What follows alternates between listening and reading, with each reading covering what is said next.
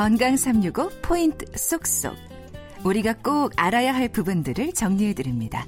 박광식의 건강 이야기 오늘은 치매에 대한 두려움을 갖게 하는 경도 인지 장애를 주제로 말씀 나누는데요. 삼성서울병원 신경과의 김희진 교수와 함께 합니다. 교수님 그러면 경도 인지 장애가 정상적인 노화와 치매의 중간이라고들 하는데요. 치매 전 단계라고들 보통 얘기하던데 이게 맞는 얘기일까요? 예, 경도인지 장애는 정상적인 노화와 치매의 중간 단계에 해당이 됩니다. 그런데 모든 경도인지 장애가 다 치매로 진행하는 것은 아니기 때문에 이것을 모두 다 치매 전 단계라고 부르는 것은 좀 무리가 있을 것 같습니다. 아, 경도인지 장애가 있다고 해서 다 치매로 가는 건 아니에요? 예, 그렇진 않습니다. 아, 그럼 제가 좀 잘못 알고 있었던 부분이네요. 그러면 일상에서 쓰는 단어들 뭐 고유 명사가 생각이 안 난다거나 뭐 4, 50대 경우 또 흔히 명사 치매라는 표현으로 걱정스러운 마음을 얘기하기도 하는데요. 뭐 배우 이름, 영화 제목, 물건, 장소에서 뭐 그거 있잖아, 그거 뭐 하면서 이름은 생각 안 나는 경우. 이런 경우 경도인지 장애로 볼 수 있을까요? 네, 그렇게 단어가 빨리 떠오르지 않는 증상도 경도인지 장애의 한 증상이기도 합니다. 예. 이 경우 이름 대기라는 언어의 한 측면이 손상, 손상된 경우입니다. 근데 그런데 앞서 말씀드렸듯이 경도인지 장애란 이제 나이에 비한 상대적인 개념입니다. 그 나이 대 친구들이랑 비슷한 정도라고 하면 사실 그리 걱정하지 않으셔도 될 것 같습니다. 음. 그런데 이제 일상생활에서 아주 자주 쓰이는 단어조차 생각이 안 난다. 그리고 이것이 말을 잇는데 지장을 줄 정도라면 사실 병원에 내원해서 한번 추가적인 검사를 받아보시는 게 좋을 것 같습니다. 음. 그럼 경도 인지 장애를 의심할 수 있는 증상이랄까요? 몇 가지만 짚어주신다면 뭐가 있을까요? 네, 이제 여러 가지 증상이 있을 수 있겠는데요. 뭐 메모하지 않으면 아주 중요한 약속인데도 잊어버린다. 네, 음, 그리고 통장 비밀번호를 잊어버린다. 또는 은행 일을 볼 때 실수를 하게 된다. 그리고 방금 물건을 어디 놓아뒀는지 잘 못 찾는다. 그리고 예를 들어 달걀이랑 두부를 사러 갔다가 엉뚱하게 다른 재료만 잔뜩 사오기도 하, 할 때가 있고요. 예. 그리고 본인 아파트 지하에 주차해 뒀는데 어디 주차했는지 잘 못 찾는데 찾을 때. 그리고 뭐 지하철에서 길을 헤맨다 또는 어, TV 속 연예인이나 오랜만에 보는 친척의 이름을 잊는다.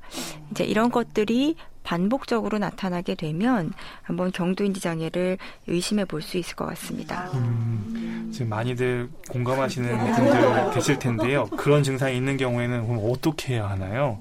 너무 무심한 것도 문제지만 너무 소홀해서는 안 될 것 같은데요. 네, 이러한 증상이 반복적으로 나타나는지를 잘 관찰해 보고 반, 반복적이라면 우선 지역 보건소에서 간단한 인지 테스트를 받아볼 수 있습니다. 예, 이러한 선별 검사에서 점수가 낮으면 추가 검사를 위해 아마 병원 진료를 권유받게 될 것 같습니다. 음, 그리고 스마트폰은 우리 일상에 없어서는 안 될 필수품이라고 생각이 드는데요. 이 편리함을 얻는 대신에 또 우리 인지 기능에는 도움이 되지 않는다라는 말도 하던데 이건 어떻습니까? 근거가 좀 나와 있는 게 있나요? 잘 활용하면 스마트폰이 인지에 도움이 될 수 있습니다. 어, 실제 어르신들의 경우 스마트폰이라는 이런 새로운 도구를 잘 사용할 줄 아느냐가 인지 정도를 평가, 인지 정도를 가늠하는 그런 한 척도가 되기도 합니다. 어. 예. 그리고 특히 최근에는 스마트폰이나 태블릿으로 이제 어르신들 인지 훈련을 진행하기도 합니다. 예. 음. 사실 아이들이나 청소년들의 경우에는 스마트폰 중독이 많이 문제되고 있지만요. 어른들의 경우에는 중독으로 빠지는 경우는 사실 드문 것으로 알고 있습니다. 음. 오히려 스마트폰을 잘만 활용하면 치매 예방에 도움이 될 수 있다 이렇게 생각을 하면 되겠네요. 네.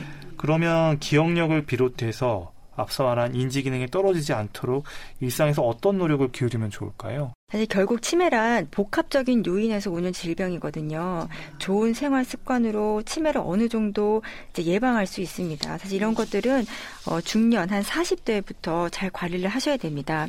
그래서 제 생각하기에 첫 번째로 가장 중요한 것은 규칙적인 운동이라고 봅니다. 예. 그리고 술, 담배를 끊고 적극적인 사회 활동, 뭐 긍정적인 사고 이런 거를 많이 해서 두뇌 활동을 증가시키게 하고요. 고혈압, 당뇨, 고지혈증, 비만이 있다면 이에 대한 관리를 철저히 하시는 것이 좋습니다. 예, 사실 이러한 좋은 일상생활 습관을 유지하시는 것이 어, 뇌 영양제나 뇌 건강 식품 이런 것보다 훨씬 더 큰 효과를 가져옵니다. 네. 치매 보험 때문에 사실 속상해하는 분들이 많이 있습니다. 네. 이제 대부분의 치매 보험이 보험 항목마다 보험마다 다르겠지만 네. 어, 치매 진단이 되었다고 해서 보험금을 타는 경우는 많이 드물고요. 아. 거기서 이제 요구하는 점수가 있어요. 음. 몇 점, 그 MMS라고 하는 척도의 몇점 이하, CDR이라고 하는 척도의 몇점 이상.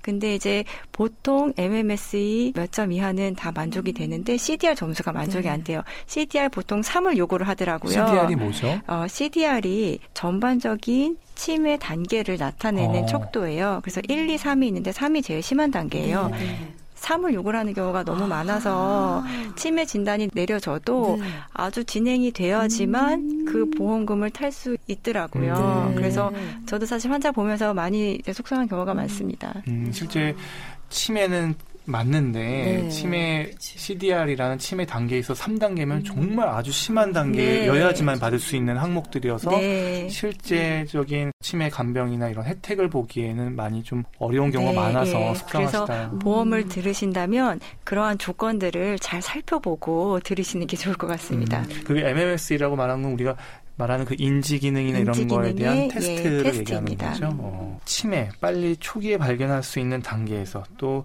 경도 인지 장애의 단계에서 조금 더 미리 대비를 한다면 훨씬 더 기억이나 인지를 기능을 오래 보존할 수 있지 않을까 싶습니다.